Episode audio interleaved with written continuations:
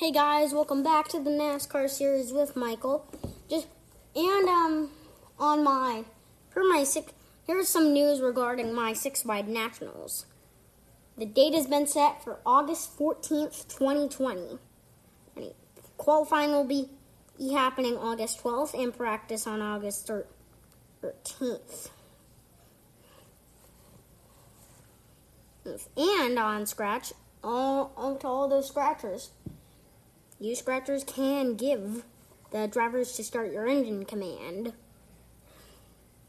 And scratchers.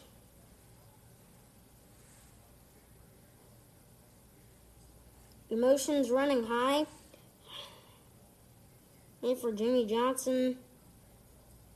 Kentucky returned after a positive COVID 19 test.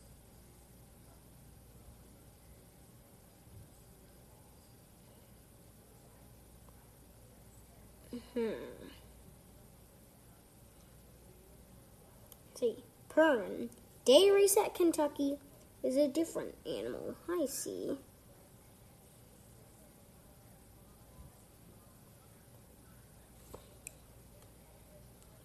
With a hint of lemon and summer Fridays. It's Tuesday. Summer Tuesdays.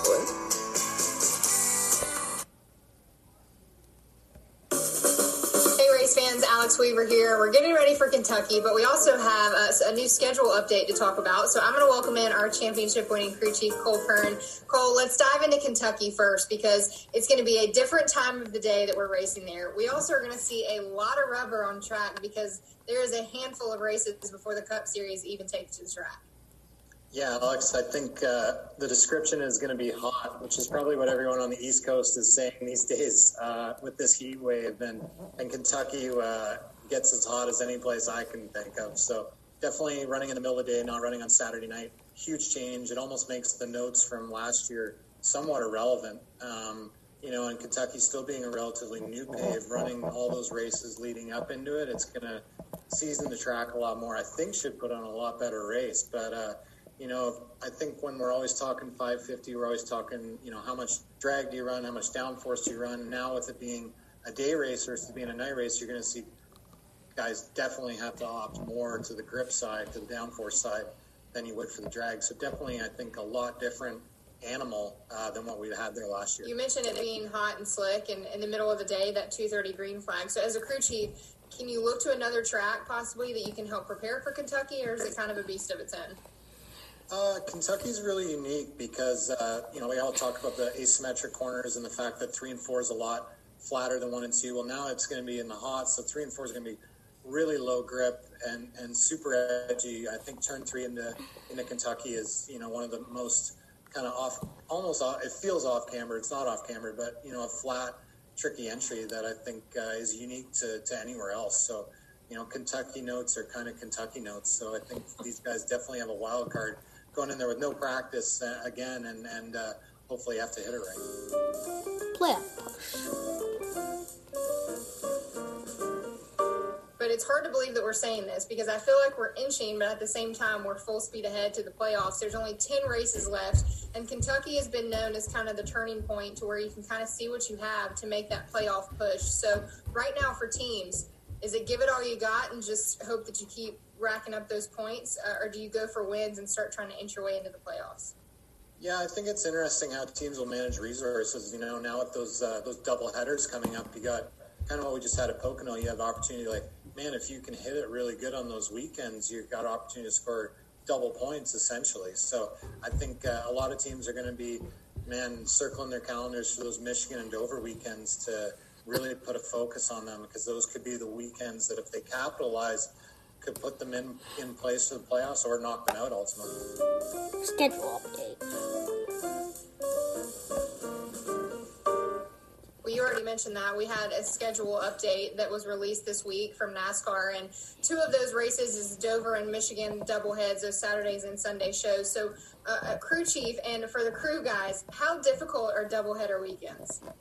Uh, I think everyone will have a long, long list from the Pocono one since it was the first one and been like, we could do this better, we could do that better. So I think everyone will be a lot more efficient, um, you know, coming in those weekends. Dover will be a tricky one. Dover's typically really hard on race cars. You know, high load track.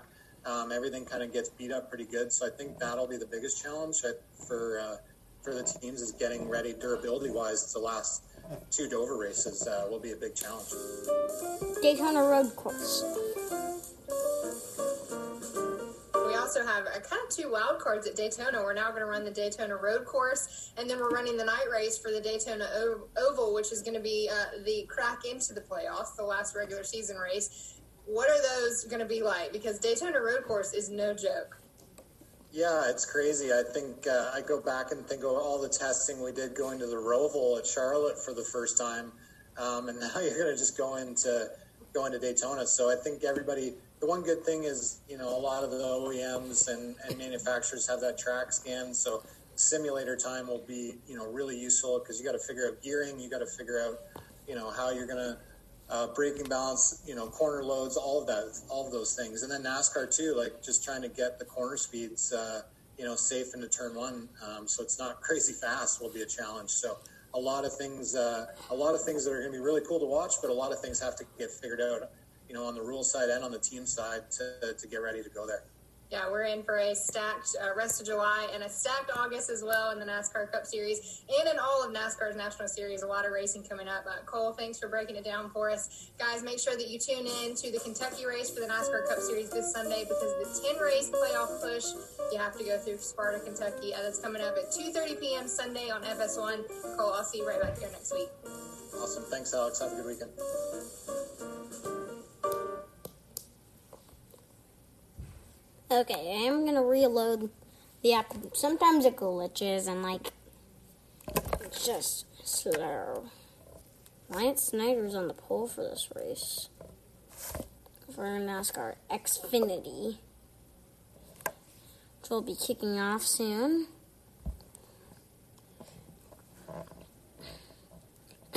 NASCARcasm presents Hamlin, a NASCAR American musical. Wow. James Dennis Hamlin. My name is James Dennis Hamlin. And there's 10,000 races that I've run in. And just you wait. Just you wait. In in 2004, Coach Gibbs sees this kid and says, These kids, yo, I'm gonna call Dibs. He's been there ever since. Never said what's next. He, uh, he's a star and or raise the ball with the FedEx on, on the car.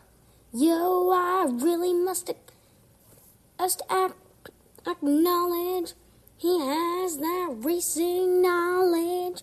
He might wreck you and tweet a screenshotted apology. How does a little known go karting son of a trailer repairman fixin' hitches is in his father's little shop in Chesterfield, Virginia. Go on to race against Jeff Gordon and become pals with Michael Jordan. My sim rig so big a helicopter could land. And on a marvel of technology, I spent 40 grand on it. The competitors know that. I'm ready to show that. I'm gonna win the sim race. Go expletive where the remote stage goes completely dark. Tempers tempers flare at the Martinsville race. You don't give me any space on the track. And oh, that's where why we're now face to face. I pat your shoulder, and a feud that was smoldering is now a powder keg of aggression. I'm stressing cause you're messing with me. Mm, your expression expression be closed eyes, big, smile. Oh, expletive. That's an impression of me. Oh dear, is Taylor. Oh my lovely and you. Oh look what you did. It it you made me do. Ew, I have a feeling and I cannot shake it off. That YouTube video of myself lip syncing, man, it got me really thinking that you'd be much better off with me, with me, with me. It's so nifty I am NASCAR's only Swifty Taylor filling all the blank space in my heart. And that's where we're going to stop right now. I'm using my Hamilton voice. Take a look at a little bit of finish line before we go.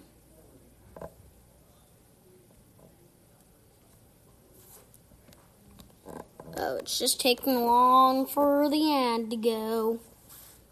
And soon.